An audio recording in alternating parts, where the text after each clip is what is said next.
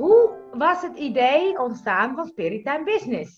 Nou, het kwam een beetje vanuit de behoefte, ehm, omdat, waar we zelf tegenaan lopen natuurlijk.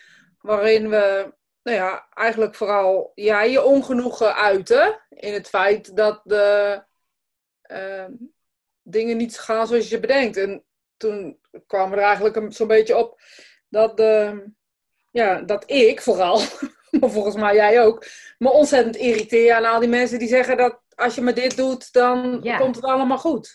Ja. Ja, want ik weet ook nog dat je zei van, de, ik krijg veel vragen van hoe zet je nou een spirituele, spirituele Ja. praktijk op? Ja, Dus vanuit die behoefte, maar, maar het klopt ook dat ik denk, ik wil er niet meer vanuit, kom nu bij mij en koop nu en tot 12 uur krijg je korting en eh, het is het beste programma ooit. En denk ik, hou eens op zeg.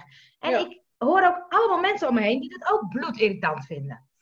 Maar blijkbaar ja en, ook, werkt het nog en, wel. en ook nog eens een keer, je doet het altijd fout. Op een of andere vage wijze.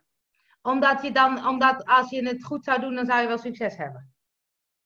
Ja, maar ik denk ook dat zo'n. Wij bedenken nu ehm, een, een onderdeel in, in een business, maar in wezen zeggen wij tegen de mensen: ja, weet je, vind je niche of zo, vind je zielsmissie. En vanuit daaruit kan je groeien. Je kan niet groeien vanuit het trucje wat jij kent, Ja, of wat Piet kent, of wat Klaas kent. Dat, dat gaat gewoon niet. Je kan niet vanuit een andermans marketing, weet ik veel wat. ja. Ik ken de woorden nog geen eens, kan je nagaan. Eh, kan je, volgens mij, je kan volgens mij niet vanuit dat heel succesvol worden voor jezelf. Dat lukt tot Als- op een zekere hoogte. Als het niet bij je past, bedoel je. Ja, dat bedoel ik. Dus dat je, weet je, als ik tegen jou zeg, eh, nou ga je maar mediumschappraktijk opzetten. En dat doe je omdat het zo leuk staat. Dat, dat gaat toch helemaal nergens over? En zou je mij trucjes, en dan is het in mijn geval nog geen eens trucjes, maar zou je mij trucjes gebruiken? Ehm, ja, die, kan je dan niet één en één, één op één op jezelf neerleggen. Neem die Facebook Daar verkopen ze, of funnels, klikfunnels heb ik nou ook al gezien. Ja. Die verkopen ze.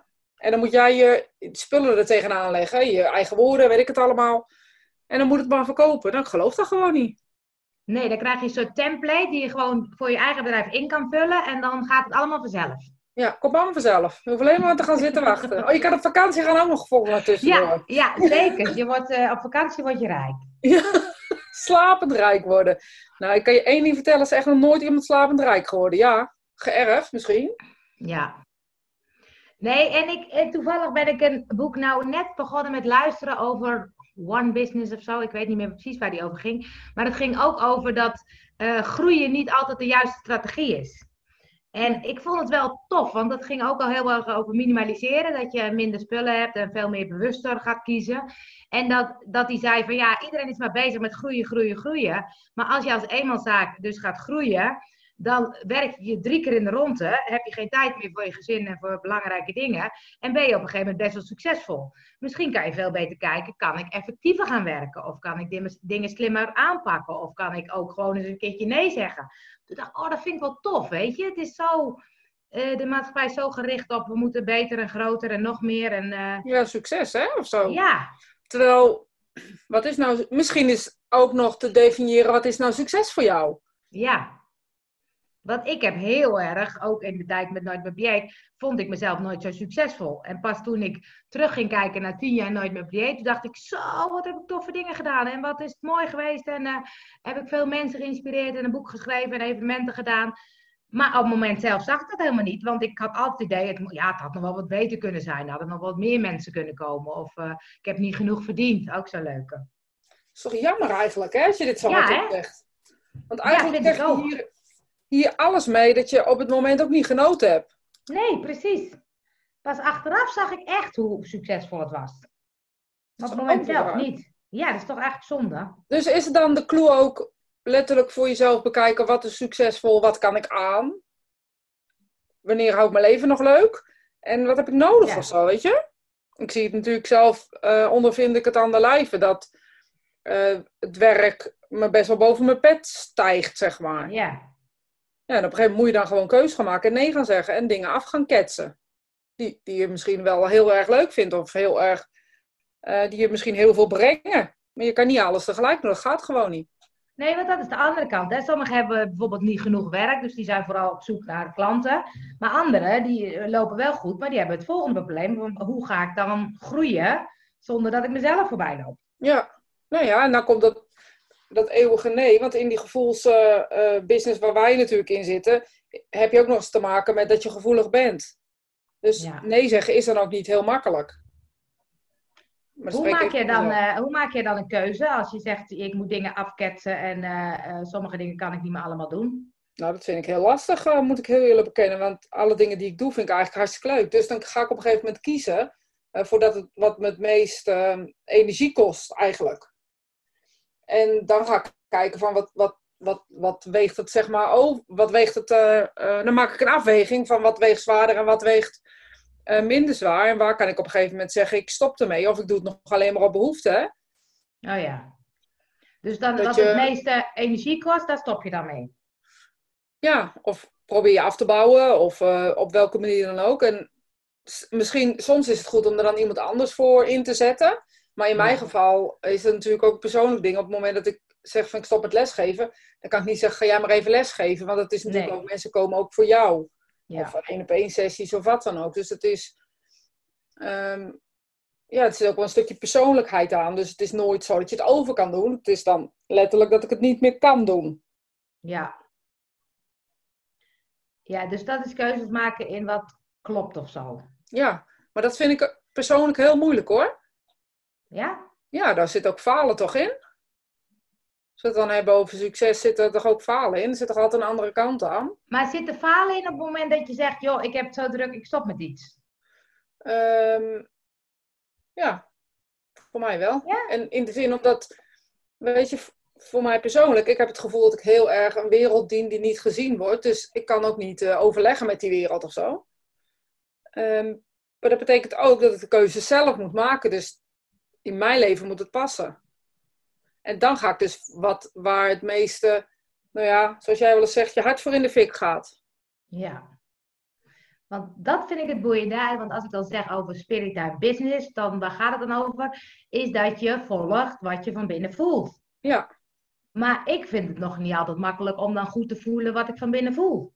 Nee, ik ook niet. Dus dan duurt het soms even langer. En dan duurt het even een tijdje. En dan merk ik ook persoonlijk, ik weet niet hoe dat voor jou is, maar dan merk ik ook dat ik dan ga denken, oh ja, dit voelt heel goed. En als ik het dan ga doen, dan voelt het op, soms ineens niet meer goed.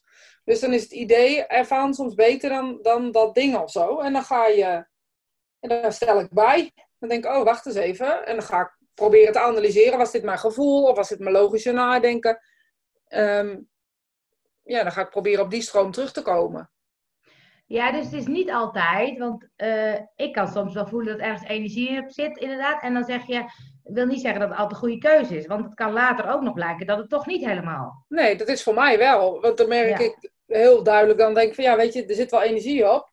En het voelt nog steeds goed, maar het klopt niet of zo. En ik weet niet hoe precies hoe ik dat uit moet leggen, maar dat is een gevoel van binnen, um, waarvan ik dan voel dat het niet stroomt. Of hè, waar we het wel eens over hebben, dat je dingen vergeet. Als ik heel veel dingen vergeet of, of um, er ook geen, geen uh, power in zit of zo.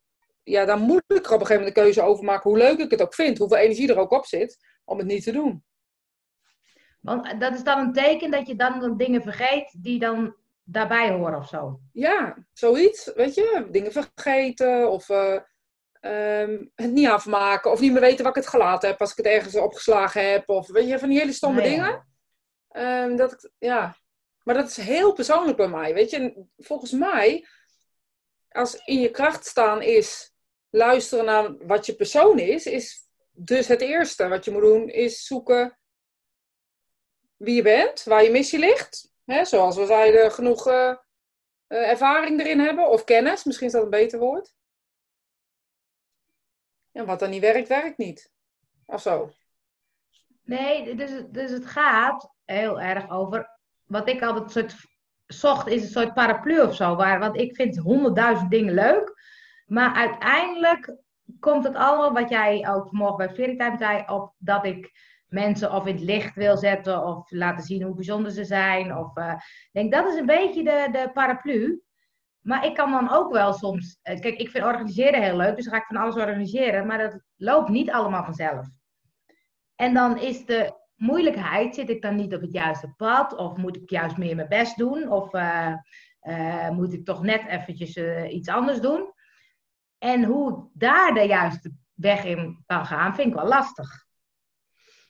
Ja, maar als je dan de paraplu behoudt met ehm, ik wil mensen laten zijn.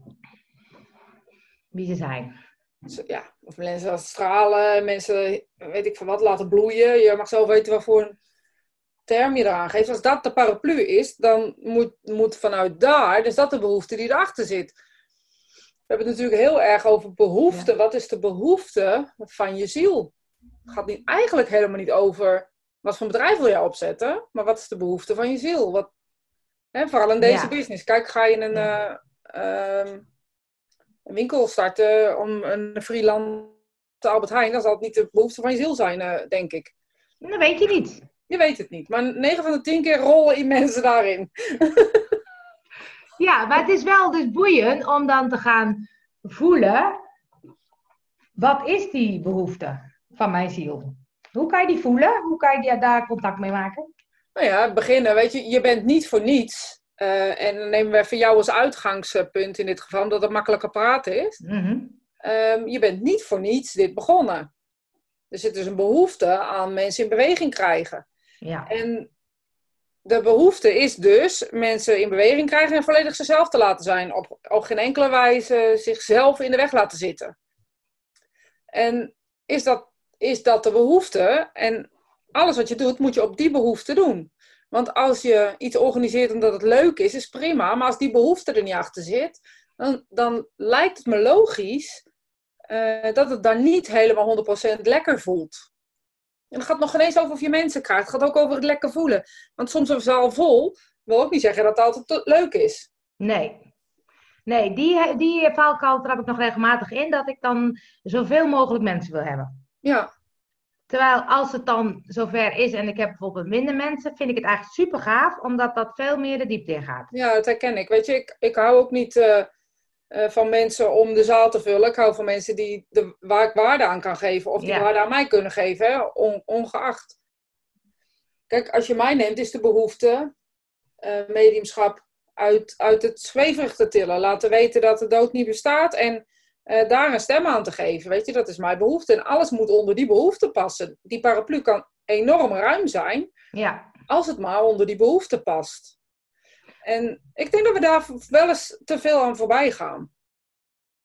dat je een beetje eh, opgeslokt wordt door de ideeën. Of misschien wel door andere mensen. En dat je dan denkt, oh, dat ga ik ook Andere doen. Of dat- mensen, ja, eens. Ja. Ja. en inderdaad ook wel de pijnpunt, het lukt niet, dus er is iets mis met mij. Oh ja. Want je zegt ook, jouw paraplu kan heel breed zijn. Maar hoe kies je dan dat je niet te breed gaat? Of dat je niet te veel doet? Ja, da- dat komen we weer terug bij het feit, dan moet je keuzes gaan maken. Kijk, Ja, als iets niet loopt, dan ga ik het gewoon niet meer doen. En dat is misschien ook niet helemaal, helemaal goed. Maar als iets de eerste keer heel goed loopt en de tweede keer niet, dan moet ik kijken, wat was de eerste keer beter of anders? Wat heb ik uitgestraald naar de eerste keer? Was mijn behoefte groter? Ehm, was het nu alleen maar omdat ik dacht van, nou ja, dan moeten we het erin houden? Of eh, was het een eenmalig iets? Weet je, zo, zo kan je natuurlijk ook die behoeftes eh, afwegen. En ja, ik denk dat we daar wel eens aan voorbij schieten. En ook omdat we in een e- industrie zitten, zeg maar, in deze, ik noem dat maar gevoelseconomie. Ehm, we zitten in deze industrie om, omdat we iets willen uitdragen, maar dan moeten we het ook wel uitdragen. ja. Maar als je dan even over mensen hebt die zeggen, kijk, wij zijn allebei best wel goed in eh, zichtbaar worden. Wij vinden het niet meer zo spannend om een videootje op te nemen. en Ja, niet meer inderdaad. Niet meer. ja. Ja. maar hoe krijg je nou mensen? Want het is ook jezelf durven te laten zien. Juist Ja. in deze business. Want het is ook, weet je, Juist. jij. Ja, want jij hebt inmiddels dat wel denk ik een beetje naast je neergelegd. Maar sommige mensen zullen denken, wat is dat voor een rare, rare business waar jij in zit? En eh, wat voor eh, spookverhalen roep jij? Ja. Ja, dat doen mensen nog steeds. Ja, dus dan moet je nog sterker staan dan dat je het gewoon hebt over een eh, marketingpraatje of zo. Ja, nee, eens. Het is, eh, het is, maar dat is ook waar, waarin ik toen straks refereerde met het feit dat ik denk dat je ook heel goed moet weten, ehm, ben ik vakkundig genoeg? Kijk, en dan hebben we het misschien zelfs ook nog wel, ben ik goed genoeg? Weet je, ben ik goed genoeg om, als mensen wat tegen me zeggen, om dat te kunnen weerstaan? Want mijn ziel roept iets. Mijn ziel roept dus ehm, mensen uh, vertellen dat de, de dood uh, een, een, fabel is. Um, we moeten er ook wel zelf 100% in geloven, maar ook genoeg kennis hebben om het over te kunnen dragen en weten dat ik het kan. Ja. Maar is het, is het dan ook soms niet wat, um, want ik herken dat wel niet goed genoeg zijn, terwijl als ik dan ermee aan de slag ga, denk ik, oh, ik weet eigenlijk meer dan ik denk. Ja. Dus ik onderschat mezelf daar een beetje soms in, maar je kan jezelf natuurlijk ook overschatten. Ja, dat gebeurt heel eerlijk gezegd ook in deze economie wel veel, omdat er natuurlijk geen uh, toetsing is. Nee. Niemand toetst of jij goed genoeg bent om dat, dat kaartje medium, tarotist, uh, aura lezer, uh, intuïtief, weet ik veel wat, dus aan de deur te hangen. iedereen kan dat doen. En, ja. ja. en ik denk dan verzamel mensen om je heen die eerlijk zijn. Maar wat die, wat die mensen, want ik heb ook wel eens uh, bij een uh, reading gezeten waarvan ik denk, nou, die was niet zo heel erg goed. Um, maar diegene dacht zelf natuurlijk wel dat hij heel erg goed was.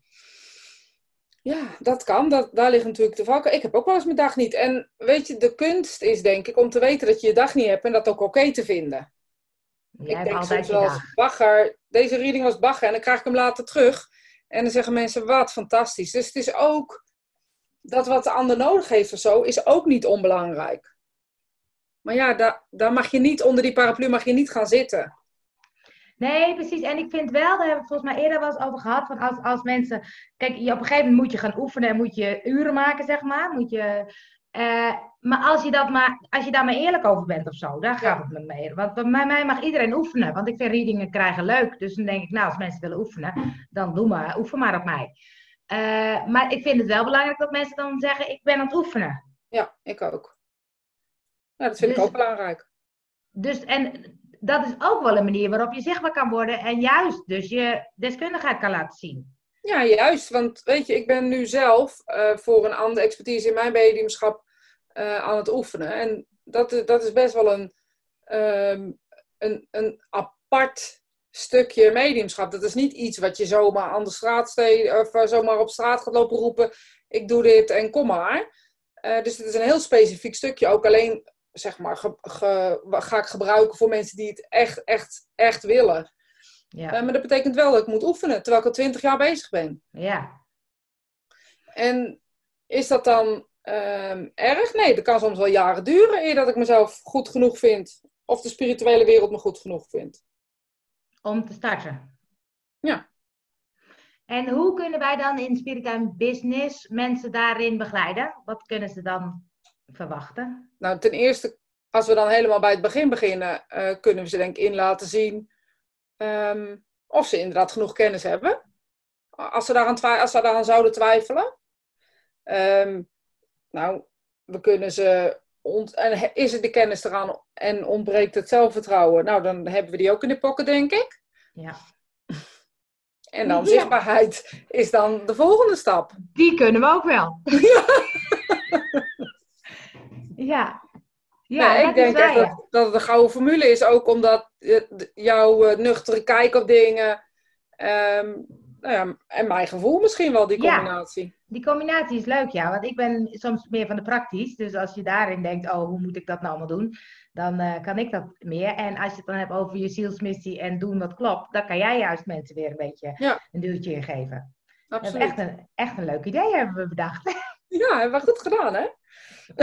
maar dat is ook wel grappig, want ik merkte net, ik ging net even koffie zetten. En toen dacht ik, oh, dan kunnen we ook een podcast en, en spirit business. Want we hebben wel vaker van die leuke gesprekken over uh, marketing. En hoe doe je dat nou? En hoe doen anderen dat nou? En hoeveel lucht kunnen mensen soms gewoon verkopen? En toen dacht ik, ja, daar kunnen we allemaal leuke podcasts over maken. Ja, dus dit de eerste waarschijnlijk. Dit is de eerste. Is hij, eh, is hij klaar zo, denk je? Nou, ik denk het wel. Ik zou zeggen, uh, op naar de volgende. Ja, en als we dan, uh, we doen het onder Spirit Time. Dus uh, voorlopig als je ons wil vinden, dat is op Facebook Spiritueel Uurtje. Moet je dan zoeken, hè? Ja, is leuk hè, nog steeds. is leuk, ja. Tot de volgende!